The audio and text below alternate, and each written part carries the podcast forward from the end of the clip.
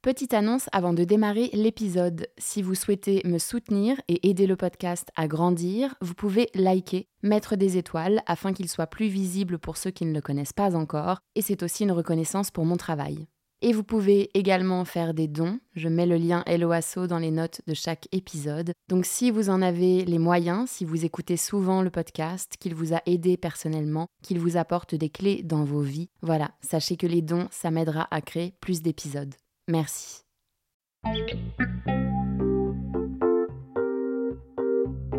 Bonjour à tous, je suis Raphaël et je vous emmène voyager avec moi dans le monde de l'ésotérisme, de la spiritualité et de l'invisible.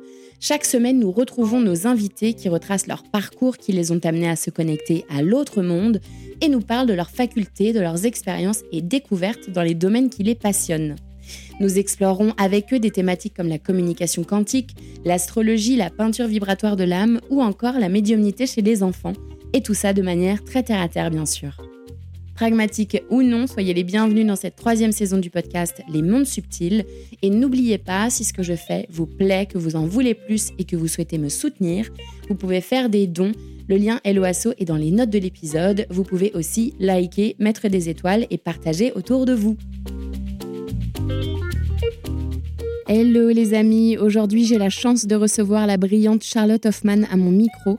On a fait cette interview en tête à tête il y a quelques semaines et c'était un réel plaisir de partager ce moment avec elle. Charlotte nous parle ici de sa vision de la spiritualité et de l'importance de faire le pont entre la spiritualité et la matière. Elle nous raconte également ses galères de jeunesse qui ont semé les graines pour lui permettre d'accéder à cet état de conscience qui la rend si lumineuse aujourd'hui. Je vous souhaite une belle écoute. Hello Charlotte. Coucou Raphaël. Je suis ravie de t'avoir à mon micro aujourd'hui, merci. Bah merci à toi pour l'invitation. Avec grand plaisir. Charlotte, j'ai une première question euh, qui est une grande question. Mais je suis très curieuse d'avoir ta réponse.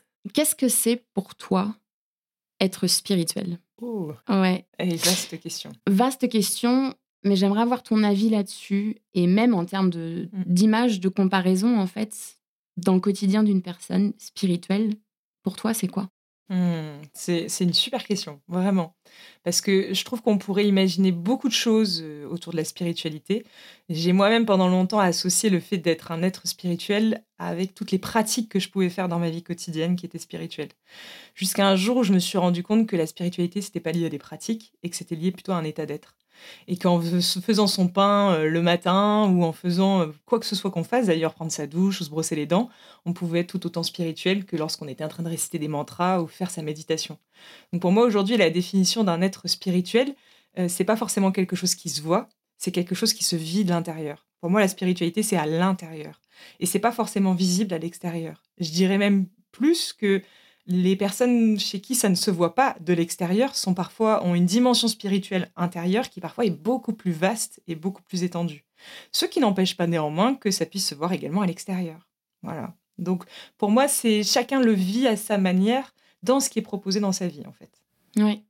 Je suis assez, d'accord et parfois je me je sais pas si ça te le fait mais parfois il y a des gens qui m'interpellent ou ou tu vois où il y a un, je sais pas un lien qui est très facile ou une communication qui est très facile et on parle et en fait ça accroche Mm. ou alors il y a quelque chose il y a un magnétisme chez eux qui va m'attirer et en fait au bout d'un certain temps des heures des jours des semaines je me rends compte qu'en fait ils ont eu un parcours de vie et c'est c'est même plus forcément, enfin, c'est pas obligatoirement de la spiritualité, mais en fait, il y a eu beaucoup de remises en question, il y a eu beaucoup de travail fait sur eux.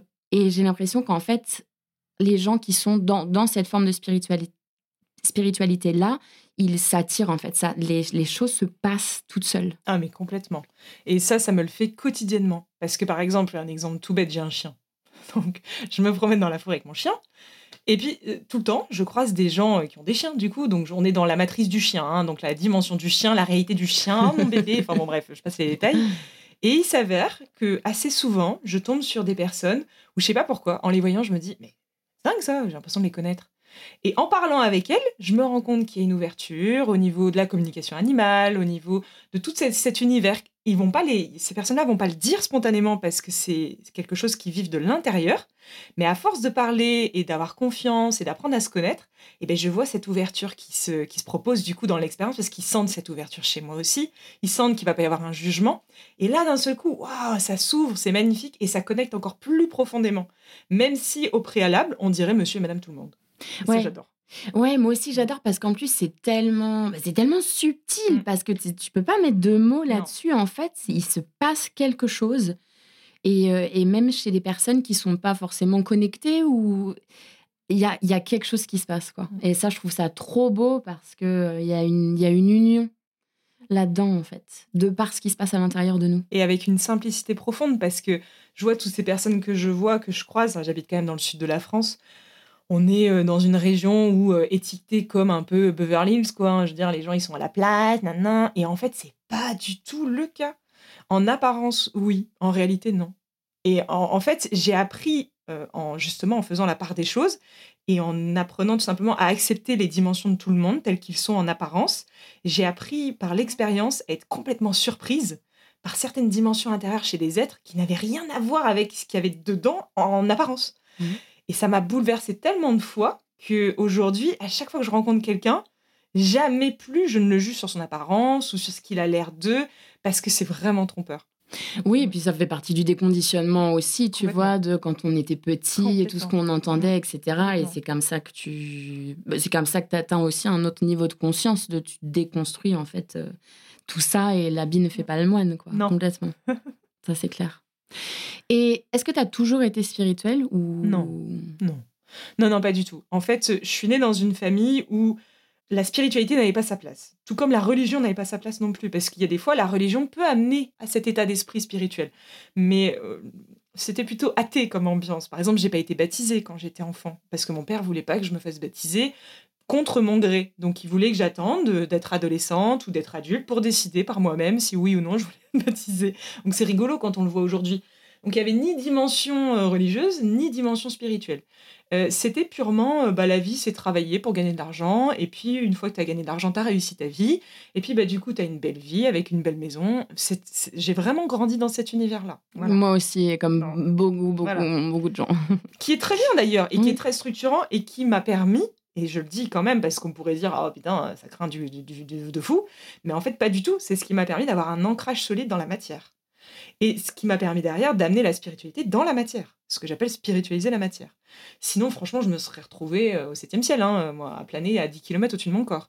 Donc, cette, euh, cette période de ma vie, jusqu'à mes 18, euh, même 22 ans, qui a été purement matière, m'a fourni une base solide et aussi un- une certaine capacité à comprendre comment la matière fonctionne. Donc, j'ai plongé vraiment dans ce qu'on appelle la matrice. Et c'est ce qui m'a énormément aidé, ce qui a été mais essentiel pour ce que je fais aujourd'hui. Si j'avais pas eu cette époque-là de ma vie, je ne pourrais pas faire ce que je fais aujourd'hui. Donc je le vois vraiment avec beaucoup de justesse. hein. Ouais, parce qu'il y a un plan divin de euh, chapitre numéro 1, la matière. et là, t'es là avec les Barbies et les trucs. Genre, pourquoi les gens sont méchants dans la cour de récré? C'est quoi l'humain? J'adore. Excellent. Et, hum, et du coup, comment c'est arrivé dans ta vie? Ça a été quoi ton point de bascule? Ton Bah, premier point de bascule? Il y en a eu plusieurs. Le, le- le premier que j'ai ignoré, parce que je voulais pas en entendre parler, c'est quand j'ai été malade. J'ai eu en fait une, hypo- une hyperthyroïdie. Et euh, j'étais jeune, hein, j'avais 17 ans, donc en pleine crise d'ado. Hyperthyroïdie, il faut imaginer que j'ai pris 30 kilos. C'est quoi Euh, une hyperthyroïdie C'est un dérèglement de la glande thyroïdienne, Mm. donc dans la gorge. Et cette glande, elle régule tout notre métabolisme, en fait, et nos humeurs aussi au demeurant. Mm. Donc, bref, euh, cette glande, quand elle est déséquilibrée, eh ben, ça peut produire des effets secondaires dans le corps physique, notamment au niveau du poids, au niveau de l'apparence, au niveau des cheveux, au niveau du sommeil. Donc, moi, par exemple, je dormais euh, 17 heures par jour. J'avais pris, j'exagère, j'avais pas pris 30 kilos, mais j'avais bien pris 20 kilos. Et euh, j'avais perdu mes cheveux. Et j'étais super mal dans ma peau. Enfin, Mais tout ça à des- 17 ans, quoi. Ouais, ouais. Oh, ah, l'enfer, putain, au moment en plus où t'es dans cette crise euh, Oui, oui. identitaire. euh, Ah, puis je me rappelle des vacances, fallait se mettre en maillot de bain. je- J'étais hyper complexée. Enfin, c'était- j'étais tombée dans un truc, mais horrible. Et je n'avais aucune porte de sortie. Parce que j'étais allée voir des médecins, parce que vu qu'on était dans la matrice purement et simple de la matière pure et dure, on va voir un médecin. Sauf que les médecins m'avaient dit, oui, mais vous êtes beaucoup trop jeune pour le lévothyrox. Et puis, c'est pas du tout stable, votre thyroïde. Donc, on peut pas vous donner un traitement. Il faut attendre. Et je dis, ah, mais il faut attendre quoi? Il faut attendre que je, me pende euh, au milieu du salon, là, parce que franchement, je suis tellement dans un mal-être intérieur que je savais plus par où m'y prendre. Et c'est à ce moment-là précis qu'a débarqué mon père. Et mon père, en fait, faut savoir qu'il avait divorcé, il s'est remarié, et euh, il, s'était remarié avec une personne où, dans sa famille, il y avait un magnétiseur. Voilà. Mais c'était très éloigné de ma dimension à moi. Et il est venu me voir un jour en me disant Mais tu sais, Charlotte, tu pourrais aller voir mon beau-frère qui est magnétiseur. Et je lui ai dit Non, je, non, c'est quoi ton truc C'est de la poudre de perlimpinpin. Je ne veux pas en entendre parler. Donc, faut imaginer vraiment l'état de conscience de ce moment-là. Et puis, il y a eu un moment, j'étais tellement désespérée. En fait, c'est comme ça que ça s'est produit. C'est que j'étais tellement désespérée que j'ai fini par lui dire Bon, bah, vas-y, appelle-le, ton mec, là, euh, on se fait, on se fait une consulte. Et il me dit Ah, mais de toute façon, il fait tout à distance, faut juste que tu lui envoies un mail. Alors, évidemment, la Charlotte de l'époque s'est dit, oui, en plus à distance, je lui ai envoyé un mail, genre. Prends-moi pour une quiche C'est ça. Et il s'est passé un truc qui m'a bousculé, mais pas assez fort pour que je me remette en question. C'est-à-dire, je lui ai envoyé le mail, une photo, il voulait que je lui écrive mon problème, c'est tout ce que j'ai fait, et il m'a répondu, je m'occupe de toi. Et à l'époque, ça m'a paru complètement surnaturel. Pendant 15 jours, j'ai fait les pires cauchemars de ma vie. J'avais des nuits, je me réveillais en sueur, j'étais je, voyais qu'il y avait quelque chose qui se passait qui était étrange. En 15 jours, j'ai commencé à avoir mes cheveux, ils commençaient à revenir. Je, le sommeil était bizarre, mais il était beaucoup plus court. Et puis, je commençais à perdre du poids. En 15 jours, je crois que j'ai perdu 10 kilos. Enfin, un truc de fou. Et alors que je faisais rien. Il n'y avait rien qui avait changé dans ma vie. Je prenais pas un médoc. Juste, il y avait ce mec qui m'avait dit, je m'occupe de ton cas. Et là, il a commencé à... Enfin, dans ma tête, il y a eu une erreur 732. Quoi. Je me suis dit, c'est quoi le truc? Je comprends pas ce qui se passe. Et puis, euh, de fil en aiguille, un mois plus tard, euh, j'étais redevenue normale. Donc, euh, plus de problème de thyroïde, un équilibre alimentaire, équilibre du sommeil. Mes cheveux étaient en train de repousser. Je suis allée voir le médecin. Le médecin m'a dit Bah écoutez, madame, on va refaire une prise de sang, on va vérifier. Il a fait la prise de sang, il a vérifié, plus de problème. Et le magnétiseur, il t'a jamais dit Si Donc, hmm. un mois plus tard, il m'a dit On se rappelle, on fait un petit point. Et donc, je me rappellerai toujours, je l'appelle, mais je me souviens plus exactement ce qu'il m'a dit parce que je pense que tout ça, ça a été mis de côté parce que j'ai tellement dit non que j'ai pas voulu l'entendre. Il m'a appelé et il m'a dit comment ça va? Je dis bah, ça va super bien. Et là, il m'a dit bon, à compter de maintenant, il y a une question que tu vas te poser. Et, et, à l'époque, je comprenais pas quoi. Il me dit quel est le sens que tu veux donner à ta vie? À 17 ans. Et là, ça m'a fait un électrochoc. Et rien que de me poser cette question à 17 ans, ça m'a mis dans tous mes états. Parce que moi, j'étais en pleine crise existentielle, en fait, à 17 ans. Je voyais bien le modèle familial, euh, manger, boire, dormir, travailler, gagner de l'argent. Mais je voyais bien qu'au fond de moi, ça n'avait pas de sens. Mais je ne voulais pas le regarder. J'avais pas les épaules pour, j'avais pas suffisamment de courage pour regarder ça. Puis j'étais la seule bouffonne de ma famille comme ça avec une blessure de rejet immense déjà de base, donc je voulais pas être la seule trop duque à faire autrement. Donc je m'étais dit, on, se, on va dans le sens de la famille, hein. on va dans le sens de l'image qu'on veut que je donne à la société, et on se pose pas trop de questions. Et il m'a posé cette question, et ça a été tellement trop fort pour moi que j'ai mis de côté, et j'ai fermé. Donc j'ai repoussé, et j'ai mis tout ça de côté, et il a fallu attendre encore quelques années que le décès de mon père, à nouveau c'est mon père, enfin, c'est marrant, les deux fois ça a été mon père finalement. T'avais quel âge à ce moment-là? 22 ans donc Après, 5 ans. Ouais, ouais, mais après, je pense que ce magnétiseur-là, en fait, il a juste semé une graine. Ouais, il, a semé une graine, quoi. De... Parce que ah, tu peux pas répondre à cette question à 17 non, ans. mais ça m'a perturbé. Hein. Et puis entre deux, il y a eu un, accident de la route aussi. Donc vers 20 ans, j'ai eu un petit rappel quand même. Je me suis plantée sur l'autoroute à 110 à l'heure, dans un mur en béton. Euh, hmm. je me suis retrouvée euh, en dehors de mon corps. Donc à l'époque, je ne savais pas ce que ça voulait dire, mais je me suis retrouvée en dehors de mon corps. J'ai fait une expérience euh, très étrange parce que j'ai vu toute la scène au ralenti, comme dans les films, tu vois, où d'un seul coup, une goutte d'eau, elle tombe, euh, mais comme si elle mettait, euh, je sais pas, une année-lumière à tomber jusqu'à toi. J'ai vu toute la scène au ralenti. Et, je me suis retrouvée dans un état, ouais, sorti de corps, quoi. Donc je ne savais pas ce que ça voulait dire à l'époque, j'ai pas compris, et à nouveau, j'ai repoussé. Et c'est seulement à 22 ans, quand mon père est décédé en trois mois d'un cancer des poumons, que là, il y a eu un électrochoc. Là, à ce moment-là, il y a eu l'électrochoc qui était suffisamment profond. C'est-à-dire qu'en fait, ce jour-là, je me suis dit, mais en fait, je suis tombée dans une énorme dépression derrière. Mais pire qu'un burn-out, je ne sais pas. En fait, j'étais privée de toutes mes capacités. C'est-à-dire, je ne pouvais plus parler. J'arrivais plus à parler. J'arrivais plus à structurer mes idées. J'arrivais plus à réfléchir. J'avais plus d'énergie. Et j'ai passé six mois de ma vie à l'ité. Chez moi, toute seule, à Lyon, dans un appartement de 30 mètres carrés, le néant. Et là, j'ai tellement, je ne pouvais tellement plus faire ce que je voulais faire depuis le début qu'il a fallu se remettre en question. Et c'est là où j'ai eu un électrochoc. Et c'est là où ma vie a basculé. Et qu'est-ce qui s'est passé à ce moment-là? Bah, À ce moment-là, au bout de six mois, en mon lit, à... en plus, je n'ai pas du tout un mauvais souvenir de cette époque. C'est-à-dire, pour moi, quand j'y pense aujourd'hui, je me dis, mais c'était bien en fait il y avait une espèce de douceur derrière. C'était pas du tout un vide, tu sais, stressant, un burn-out horrible. Non, il y avait quelque chose de beau. C'est marrant, hein. Et j'étais pas du tout en stress. Il y avait quelque chose de doux. Il y avait une ouverture. En fait, il y avait quelque chose en, lien avec la conscience qui était là, mais je ne savais pas comment le, nommer à l'époque parce que je ne savais pas ce que ça voulait dire et je connaissais pas cet univers-là.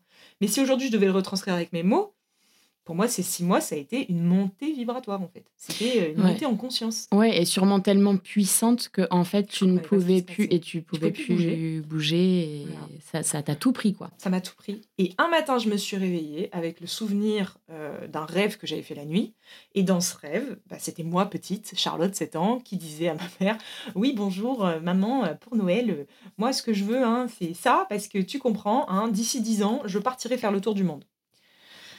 Et puis quand je me suis réveillée avec ce truc, je partirais faire le tour du monde, je me suis réveillée, je dis ah bah c'est maintenant. Et ce matin-là, je me suis levée.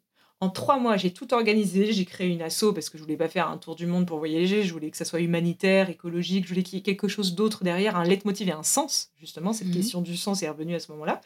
Et j'ai monté mon asso. J'ai tout fait en trois mois, top chrono. J'étais euh, trois mois plus tard, j'étais au Népal. Et là a débuté un voyage initiatique de deux ans dans la matière.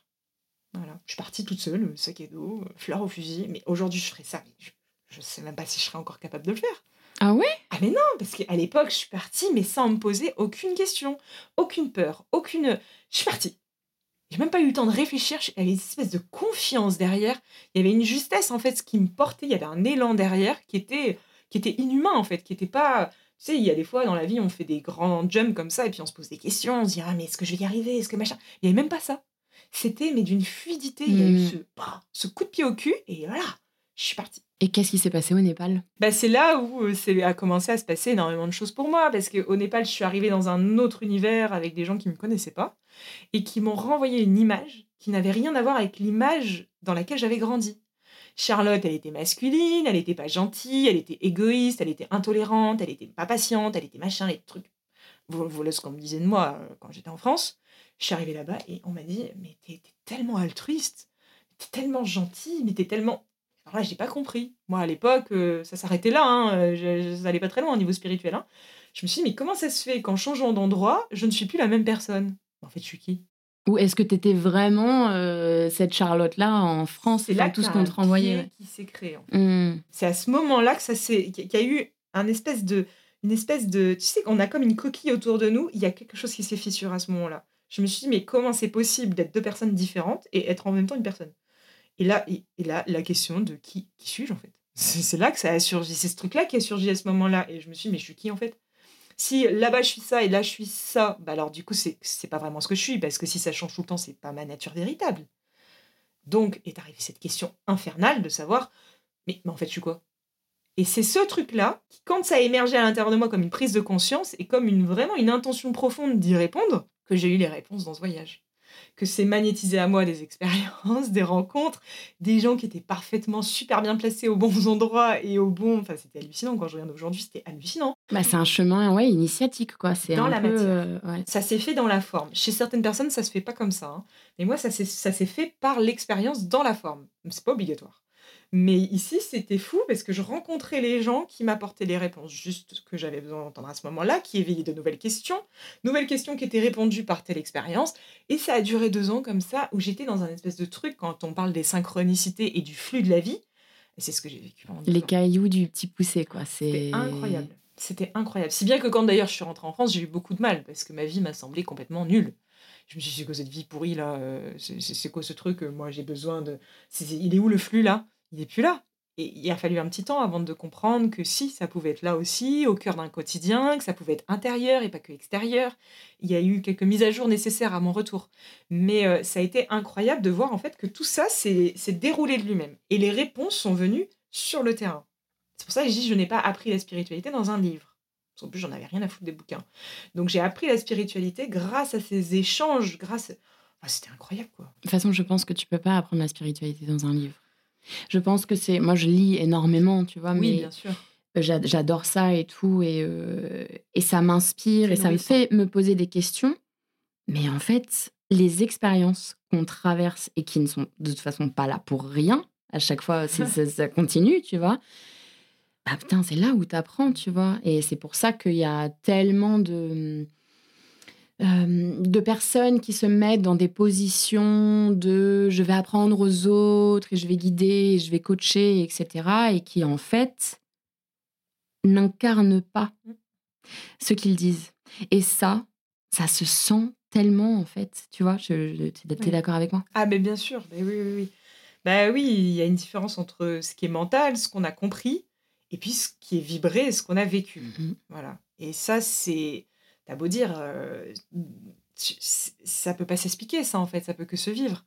Ouais, c'est ça, exactement. Ça ne peut que se vivre. Moi, je me rappelle quand j'ai créé mon activité après tout ça, j'ai pas compris, en fait. Je me suis dit, mais pourquoi les gens viennent à moi? Parce que j'avais encore beaucoup d'identification au personnage de Charlotte pourquoi Charlotte est différente des autres? Pourquoi Charlotte est différente de ce coach? Pourquoi Charlotte est différente de cette personne qui organise tel truc qui ressemble à ce que Charlotte fait? Et j'avais pas cerné au début, quand j'ai commencé il y a cinq ans en arrière, ce que je fais aujourd'hui, j'avais pas cerné cette nuance. Et je, je réalisais pas qu'en fait, ce qui attire, c'est cette vibration, en fait. On réalise pas toujours qu'on incarne les choses. C'est difficile pour soi-même, pour les autres, ça se voit comme le une figure, évidemment. Mais pour soi, c'est pas toujours évident. Et ça, c'est quelque chose qui euh, bah, s'est fait de lui-même, parce qu'il y a eu ce saut dans le vide. Moi, c'est ce que je dis toujours. Si vous voulez incarner ce que vous prêchez, il faut commencer par sauter dans le vide. Moi, quand je suis partie à l'autre bout du monde, toute seule comme une glandue avec mon sac à dos à 22 ans, ben, j'ai sauté dans le vide, en fait. Parce que je ne savais pas ce que j'allais y trouver, j'avais pas de programme. Je savais pas, je savais juste que j'atterrissais, j'avais une nuit dans un hôtel et c'était fini. Après ça, j'avais plus rien. Et ce saut dans le vide, cette, voilà, et ben m'a permis de, de laisser venir des expériences qui m'ont permis derrière d'intégrer et donc d'incarner cette soi-disant spiritualité ou cet état d'être en fait euh, qui est juste naturel.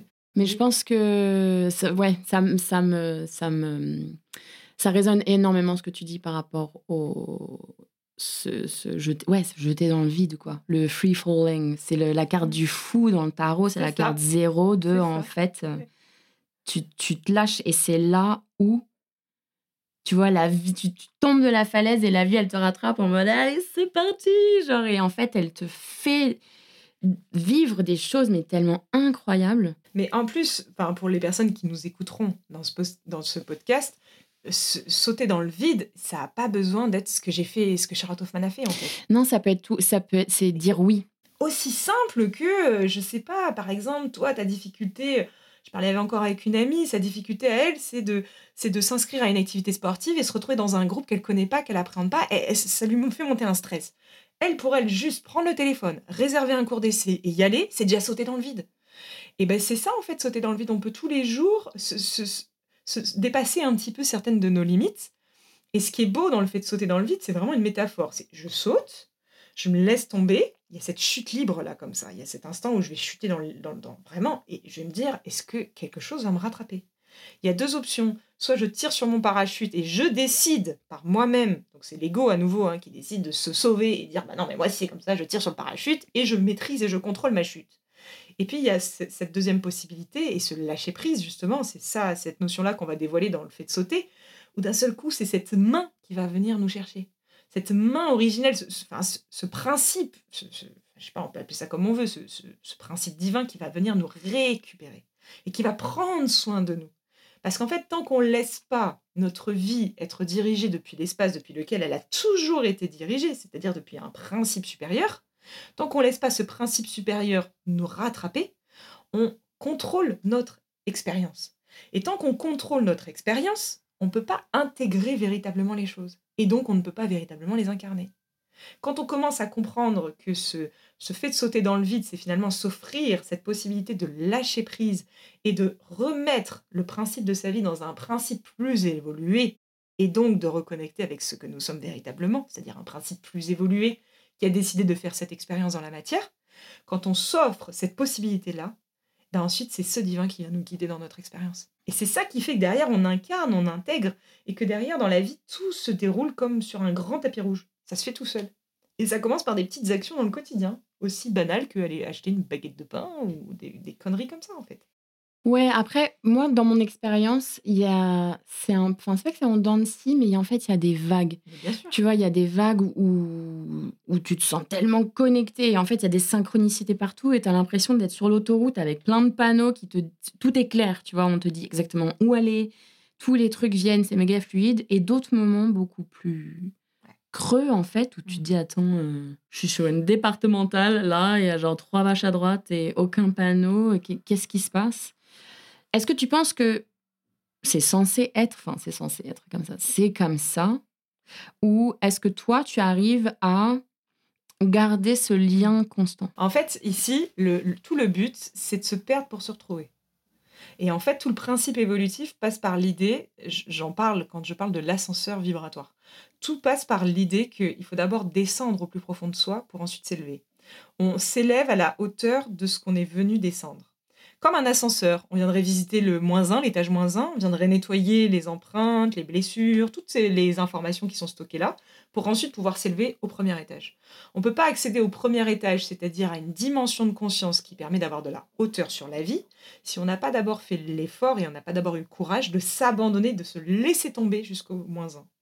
Donc en fait, ce que tu décris là, c'est va, c'est va et c'est vient, c'est parfaitement normal, puisqu'il y a des moments où on s'élève, et il y a des moments où la vie va proposer une descente, pour pouvoir aller descendre un peu plus profondément, pour ensuite s'élever à nouveau un peu plus, euh, haut. Et ce mouvement euh, d'ondulation, on peut voir que c'est pas comme un rythme cardiaque, c'est pas euh, toujours la même vague. Non, non. En fait, si on, le regardait vraiment, on se rendrait compte que, enfin, sur une perspective d'une vie, hein, on se rendrait compte que ce mouvement au début, il est petit, parce que l'oscillation, elle n'est pas très grande, vu que je peux pas descendre très profond, je peux pas m'élever très profond non plus. Il y a un sens, il y a un ordre, il y a une logique. On va pas faire descendre quelqu'un au moins 5 s'il n'a pas déjà été au moins 1 évidemment. Donc ici, on se rendrait compte que cette vague, elle, elle s'agrandit dans le temps. Et à terme, c'est quoi l'idée? C'est qu'une fois qu'on a suffisamment été descendre dans ces espaces-là, et donc on a suffisamment été s'élever sur certains espaces, ben, il y a un moment, c'est une autre proposition expérientielle qui nous est proposée. Voilà. Donc c'est tout le but de se perdre dans ce creux des vagues pour mieux se retrouver quand on remonte. Donc c'est parfaitement normal. Et dans ces moments de creux, comme tu dis, mais c'est pas grave de s'oublier, c'est justement ce qu'on veut. C'est justement ce qui est voulu. Et ça, c'est ce qui a été oublié. Souvent, on contrôle, à nouveau, le contrôle arrive, on va contrôler ça et on va dire non, non, non, non, moi, je veux rester aligné, centré, je veux continuer à me rappeler de ce que je suis, même quand tout va mal. Mais non, c'est exactement l'inverse qui est proposé. C'est quand tu vas t'abandonner dans cette chute où tu sais pas où ça va te mener, où tu sais pas jusque où tu vas t'abandonner et t'oublier. Quand tu vas oser t'abandonner et t'oublier profondément, c'est là où tu vas te rappeler à toi-même tout est duel. C'est en expérimentant la colère qu'on dévoile la paix. Hmm. C'est en expérimentant la souffrance qu'on dévoile l'amour. Et tout va ensemble ici sur cette planète. Voilà. Donc, une fois qu'on a compris ça, on accueille avec plus de tranquillité intérieure les phases où on s'oublie à soi-même. Hmm. Parce qu'on sait au plus profond de nous-mêmes, si on regarde vraiment, que si on regarde une perspective de notre vie, on se rendra rapidement compte que suite à toutes ces phases de notre vie où on s'est oublié, où on s'est perdu, où on s'est enfermé, bah, si on regarde bien aujourd'hui avec une rétrospective historique, on se rendrait compte qu'après chacune de ces phases, il y a toujours eu un moment derrière où, ah, une ouverture, waouh, ça s'est réouvert juste derrière. Donc on devrait en tirer une leçon et apprendre à vivre ces moments de creux avec plus de hauteur et plus de facilité. Et plus de douceur, je pense aussi. Ça va avec. Mmh. Parce que ce qui rend l'expérience souffrante et difficile et, et horrible, c'est qu'on résiste à ça. C'est le fait qu'on résiste à ces moments de creux où c'est down, le fait qu'on y résiste, c'est ça qui crée notre souffrance. C'est pas la vie qui nous fait souffrir, c'est la résistance que l'on entretient vis-à-vis de l'expérience qui est proposée qui nous fait souffrir. Mm. Quand on comprend ça, on souffre plus. Déjà, ça peut être inconfortable, mais c'est pas de la souffrance. Ouais. Non, c'est inconfortable, mais euh, c'est pas horrible. Non, c'est pas horrible. Moi, je sais que c'est des périodes où j'aime pas du tout, mais c'est plus un truc de. Euh, c'est plus un truc de temporalité, tu vois, où j'ai zéro patience et je suis là, mais en fait, toute ma vie, ça va être ça. tu sais, où tu tu t'oublies en fait que tout est éphémère et que tout passe et que tout grandit, etc. Mais dans le creux de la vague où ça dure, t'es là, mais en fait, je vais finir ma vie comme ça, quoi. c'est, ouais, c'est pas évident, mais, euh, mais c'est vrai que la vie vient toujours, euh, te, te, te rappeler que euh, non, en fait, tu vois, tout va bien. Bah oui. Mm. Et c'est ça qui est beau. Mm. Et moi, Charlotte, je voulais te dire qu'en fait, il y a un truc que j'adore par rapport à ton contenu. C'est que parfois, je te trouve cash, mais j'adore. Dans le sens où il y a tellement de, de spiritualité, euh, euh, rose bonbon et édulco- édulcoré, et pilou pilou et tout ce que tu veux.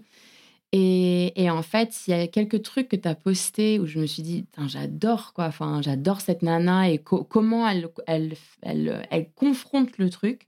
Il y a eu un post que tu avais fait par rapport à. hum, C'était par rapport à l'argent. Mm. C'était à un moment donné où tu avais sorti ton site où tu proposais euh, des, des- des stages payants, etc. Et en fait, tu as eu un retour de. Enfin voilà. Et, et j'ai trouvé ton post tellement bien construit, tellement intelligent et tellement ancré en plus, tu vois, par rapport à. euh, En fait, l'argent, ça fait partie de, ça fait partie de la vie. Hein. C'est pas parce que tu es spirituel et parce que tu as, cette conscience-là que l'argent n'existe plus. N'oublie pas que tu es sur Terre et que tu as un loyer à payer, quoi, comme tout le Mhm. monde. Euh, donc ça, j'avais adoré. Et il y en a un... y a- T'as fait une vidéo il y a pas si longtemps que ça par rapport à l'ego spirituel. Mm.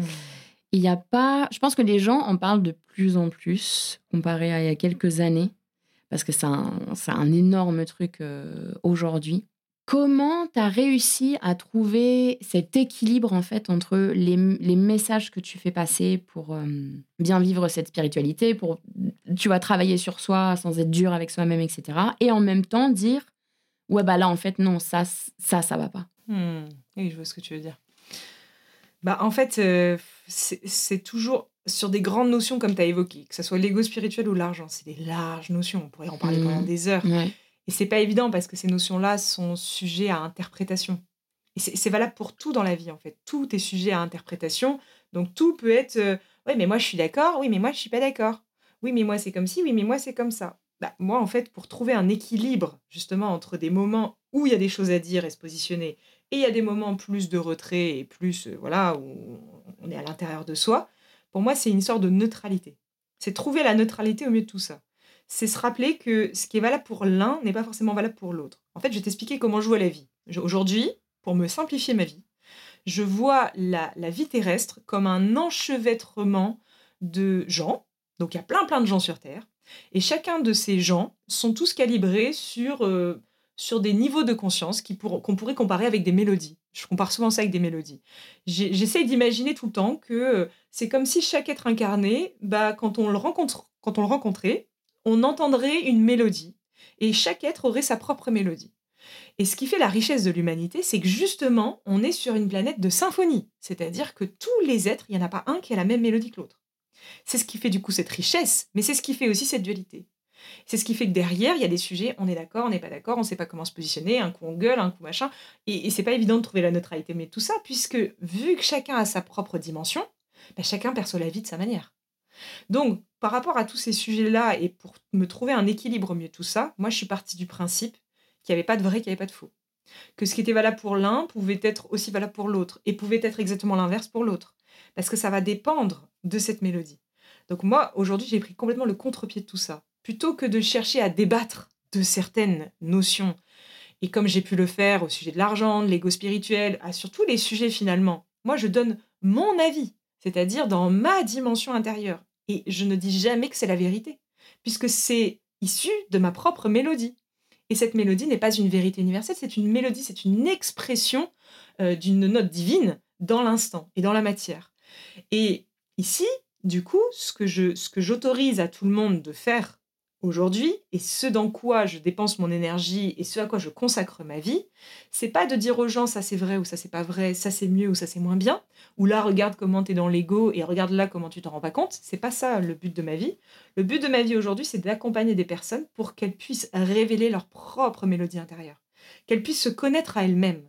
Parce qu'en fait, un être qui derrière connaît sa mélodie, l'appréhende et sait comment ajuster son instrument, bah, cette personne, elle est bien avec elle-même. Elle est dans son univers.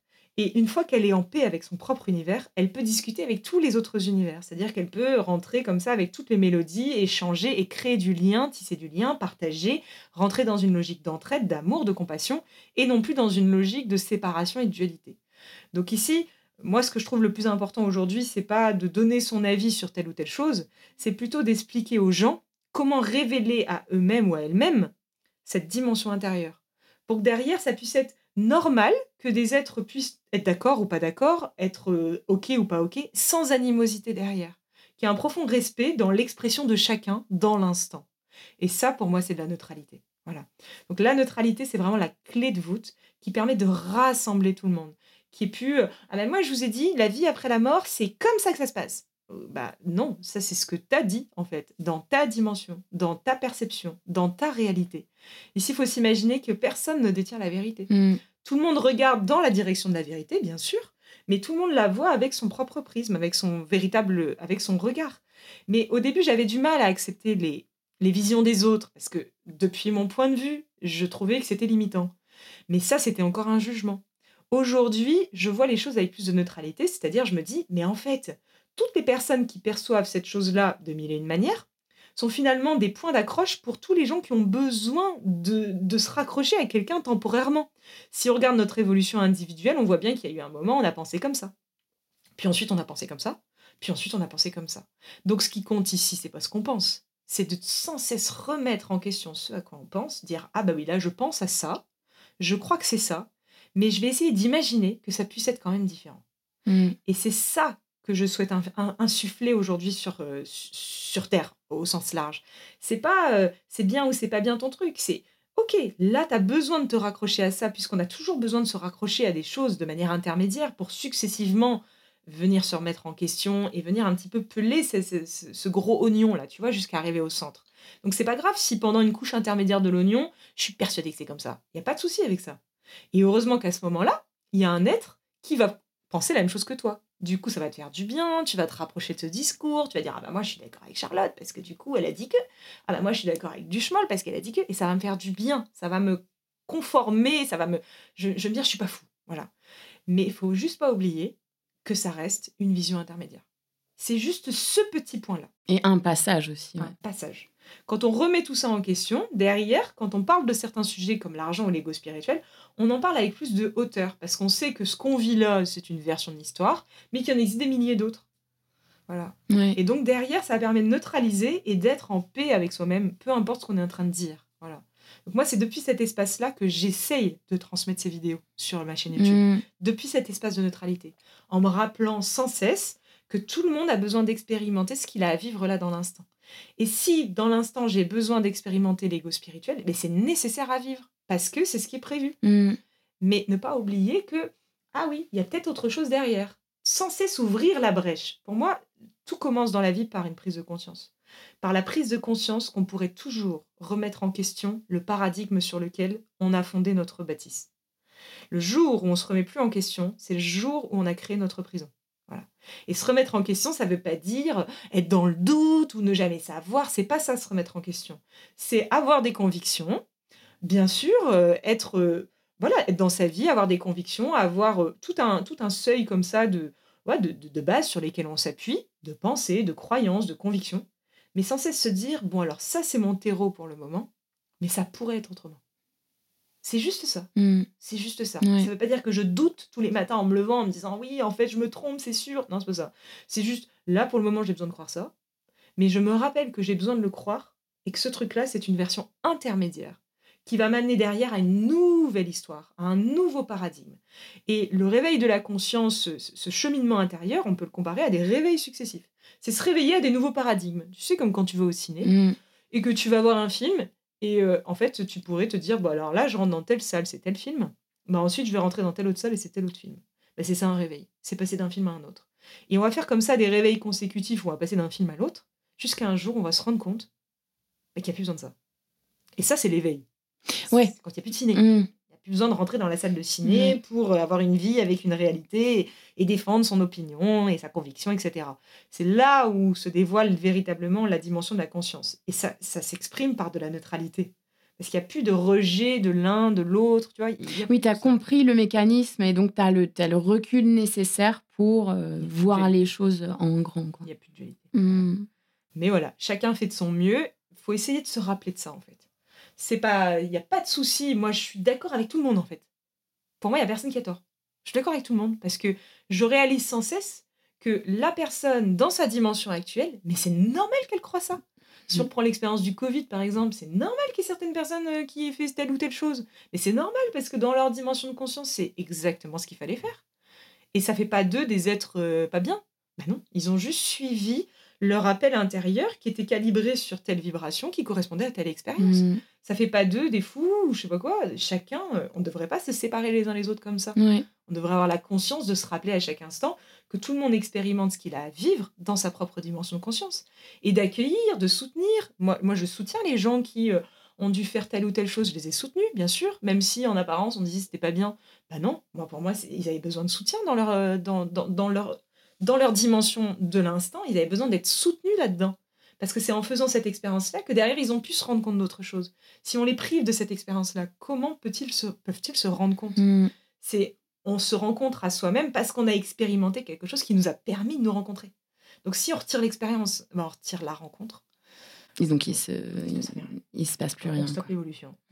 Et c'est et c'est ce que je vois beaucoup en fait. C'est juste ce point-là. C'est ce que j'allais te demander, parce que donc tu fais des stages, tu fais des retraites, etc. Euh, c'est quoi enfin, Ma question, c'est pas sur euh, les, profils qui viennent te voir, c'est mm. plus sur c'est quoi les grandes problématiques que tu, que tu vois de ces gens? C'est toujours les mêmes.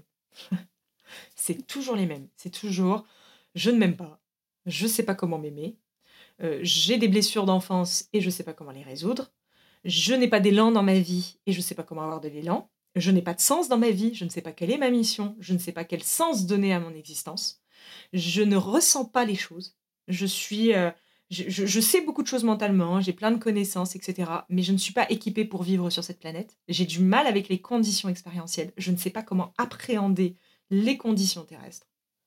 Voilà, grosso merdo, euh, les, les, problèmes principaux. Des bonnes questions. Si j'ai des douleurs, euh, j'ai vécu un traumatisme, je ne sais pas comment le résoudre. Hein, mais grosso modo, c'est toujours la même chose. Hein. Et c'est quoi ton, c'est quoi ton avis sur, parce qu'en fait, ces, gens-là, ils sont tout simplement en train de se réveiller. Bien sûr.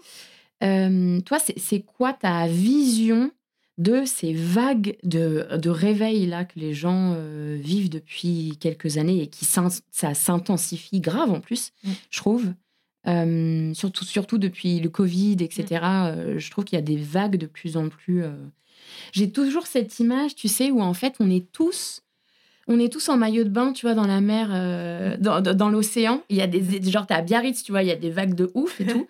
Et en fait, on n'est pas sur les mêmes vagues, donc on n'est pas, en fait, euh, on se fait pas, genre, ramasser par la vague au même moment. Et là, nous, on est trois, on est là, non, non, non, non, non, non, non. Et alors que les autres, ils sont là, non, mais tout va bien. Et en fait, on est tous en train de se faire heurter par des vagues successives. Et on est tous à se relever, tu vois, avec les cheveux, les cheveux se coller au visage avec des, des poulpes et genre trucs.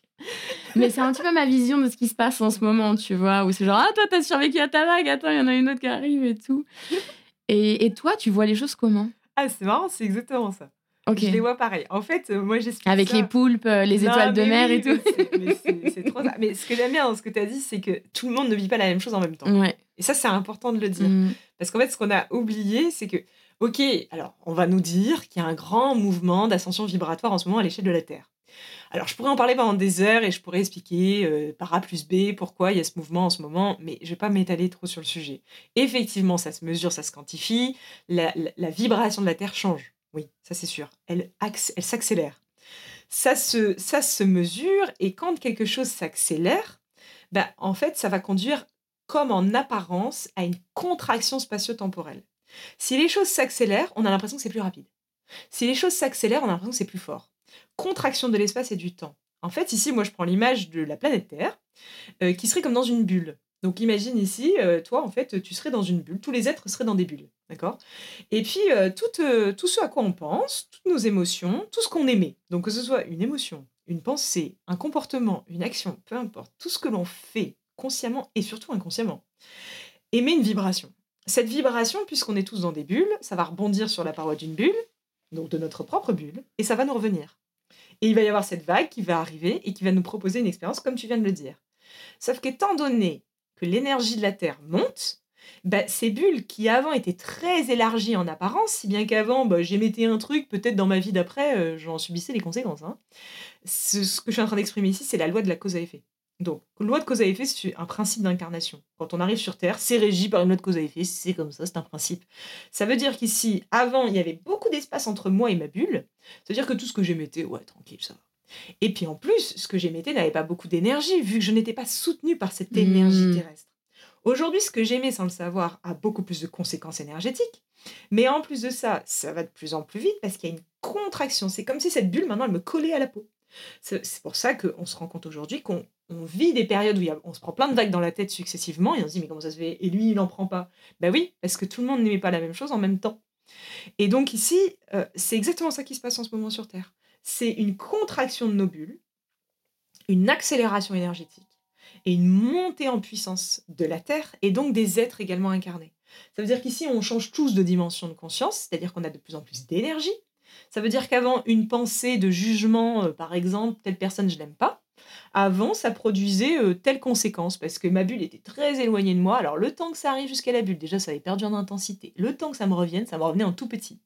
Imagine maintenant, ça a plus d'énergie et c'est plus proche. Ça veut dire qu'ici, ça vibre beaucoup plus haut, ça rebondit et ça revient beaucoup plus vite et beaucoup plus fort. Donc, je me prends une vague en pleine tête. Mmh, Mais ça ne veut pas dire que tout le monde vit les vagues au même moment. mmh. C'est juste ça. Une fois qu'on a compris ça, euh, c'est simple en fait. Toi, qu'est-ce que tu utilises comme outil ou qu'est-ce que qu'est-ce qui marche le mieux en fait pour aider les gens à euh, se révéler? Eh oui. Euh, c'est une vaste question. Pardon, j'aime les vastes questions. Vous avez 4 heures. Oui, c'est ça. Eh, c'est- Alors, on, on y répond justement durant ces stages en à peu près 5 ou 6 jours. Tu vois Mm. Voilà. Mais je vais essayer d'aller droit au but. En fait, ici, euh, on va se rendre compte que, effectivement, étant donné toutes ces vagues en ce moment sur Terre, mais c'est pas nouveau, hein, c'était déjà là avant, mais ça s'intensifie et ça va ne faire que s'intensifier. On va comprendre qu'ici, ce qu'il faut apprendre aujourd'hui, c'est à surfer. Parce que le mec qui n'a pas appris à surfer, il va... ça va être compliqué pour lui sur Terre. Donc tout le monde aujourd'hui a envie d'apprendre à surfer. Mais on ne sait pas comment apprendre à surfer. On se dit, bon, bah, il va me falloir des outils pour apprendre à surfer. Allez, euh, je, vais, je aller voir tel outil, je vais essayer telle pratique, telle technique, je vais faire telle formation, tel stage. Ça va m'apprendre à surfer, c'est sûr. Oui. Alors ici, ce qui est dommage, c'est qu'il y a une chose que peu de gens ont entrevue. C'est que pour apprendre quelque chose, bah déjà, il va falloir revenir à la case départ. Moi, je dis souvent, quand vous étiez enfant et que vous avez appris l'étape de multiplication, vous avez appris à lire, à écrire, comment vous avez fait? Est-ce qu'il a fallu des outils? Est-ce qu'il a fallu des machins? Bien sûr, il y avait des supports pédagogiques à l'école pour nous permettre d'apprendre l'étape de multiplication, pour nous permettre d'apprendre à lire. Mais qu'est-ce qui nous a permis d'apprendre? Eh bien, c'est à cette question-là qu'on répond. C'est pas comment je vais apprendre, c'est avant même de se saisir d'un outil pour apprendre quelque chose, encore faut-il avoir un terreau qui permet l'apprentissage. Ici, on peut utiliser euh, un tournevis, une clé à molette. Si on ne sait pas comment l'utiliser, on pourra avoir le plus, bel des- le plus beau des outils dans la main. Si on ne sait pas comment l'utiliser, à quoi ça sert Mmh. Dit autrement ici, moi je pars du principe que je peux donner tous les meilleurs outils de la planète et il y a plein de formations, il y a plein de choses même gratuites sur internet où on transmet des outils, de la méditation, de la cohérence cardiaque, il y a beaucoup de choses sur internet. Donc il y a plein d'outils à disponibilité aujourd'hui qui sont gratuits, ouverts pour tous. Mais ça se saurait si ça suffisait. Ça ne suffit pas. Pourquoi? Parce que si on prend une clé à molette et qu'on n'a pas appris à la personne à s'en servir, elle sert à rien la clé à molette. Mmh. Donc ici, on part du principe, non seulement qu'un outil, ça ne sert à rien si je ne sais pas m'en servir, mais au-delà de ça, au-delà même de ça, on part du principe ici qu'un outil, même si je sais m'en servir, si je n'ai pas le terreau intérieur qui est propice à cet outil, cet outil ne sert à rien. Donc ici, plutôt que de parler d'outils, je parle de terreau intérieur. Quelles sont les conditions qui me permettent d'apprendre quelque chose de nouveau? Qu'est-ce qui permet d'apprendre? Euh, Voilà ce sur quoi on s'attelle durant ces stages. C'est pas comment je vais apprendre. Non, non, non, non, non, parce que ça, c'est de la forme, ça, c'est facile. Tu prends le bouquin, chapitre 3, 2.0, tu lis et c'est bon, t'as appris. Ça, c'est pas compliqué. C'est comment ici je vais créer un espace à l'intérieur de moi qui est propice à l'apprentissage. Ce terreau, une fois que je sais ouvrir cet espace à l'intérieur de moi, je peux tout apprendre. Parce que ce dont on parle ici, c'est juste d'apprendre à surfer. C'est juste ça. Mmh. Donc, ici, pour ouvrir cet espace, on va se rendre compte qu'il y a une chose essentielle. C'est que cet espace qui va apprendre, pour pouvoir apprendre quelque chose, bah encore faut-il être là. Qui est là à l'intérieur de moi? Est-ce que je suis véritablement là? Parce que si je suis véritablement là, je vais pouvoir apprendre cette chose. Mais si je suis pas vraiment là, bah c'est ma tête qui est en train de retenir quelque chose. Mmh. C'est pas moi qui suis en train de l'apprendre, c'est quelque chose qui est purement mental. Je vais savoir faire de la méditation. Je vais même savoir le, faire concrètement parlant. Mais tout ça, ça va rester cérébral. Parce que je ne suis pas véritablement là. Qui est en train de goûter à cette expérience? Qui est en train de se servir de cet outil? Donc avant même de parler des outils, nous, ce dont on parle avant tout, c'est quel est l'espace à l'intérieur de toi qui est en train de se saisir de cet outil? Quel est cet espace à l'intérieur de toi qui veut apprendre à surfer? Depuis quel espace tu es en train de le faire? Parce que si tu le fais depuis un espace d'absence, bah, tu risques pas d'apprendre. Non. Donc, ce dont on parle durant ces stages, c'est pas quel outil va me permettre d'apprendre. On renverse la question. C'est comment je peux faire pour être présent à moi-même. Et comment je peux faire pour le savoir? Et pas que le savoir mentalement, comment je peux faire pour le ressentir? Donc on passe du euh, cérébral, du mental, du bah oui, je sais que c'est bon, à je ressens que cela est juste. Comment j'ouvre mon canal intuitif? Comment je me ressens intérieurement et comment je ressens que là, je suis pleinement présent à moi-même?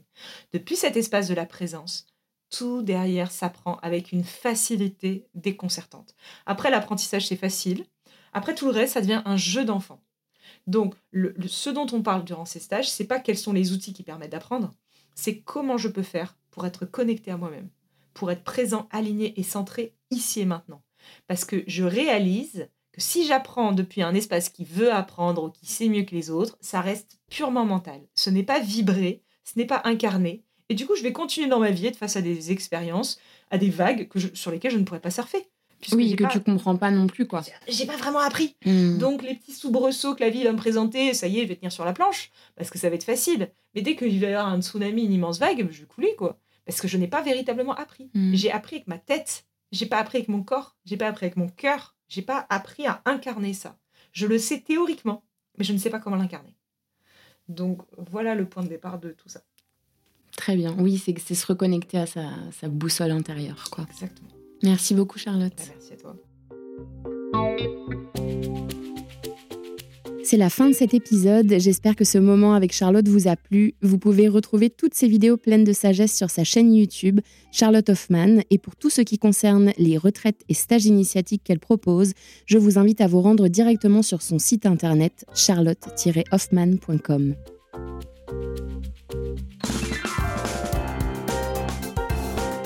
Le podcast Les Mondes Subtils est disponible sur vos plateformes d'écoute préférées, Apple Podcast, Amazon Music, Spotify et YouTube. N'hésitez pas à le partager autour de vous et à mettre des étoiles. Je voudrais remercier plusieurs personnes sans qui ce projet n'aurait pas pu voir le jour. Merci déjà à tous les invités pour leur temps, leur confiance et leur bonne humeur. J'ai vraiment adoré mes moments avec chacun de vous. Un grand merci à ma chou, ma sœur de cœur, Alix de Crécy, qui s'est occupée de la stratégie digitale et qui m'a poussé à aller au bout de ce projet. Un grand merci aussi au brillantissime directeur artistique Éric de Crécy pour toute la création visuelle que je trouve tout simplement sublime. Merci à Alice Krief des Belles Fréquences qui a réalisé le mixage et réparé mes petites erreurs. Merci à ma sirène Marie Sala pour son écoute et son soutien. Et enfin, un grand merci à Baboun et Mamouchka de toujours me suivre dans mes aventures folles. Allez, salut, à la semaine prochaine!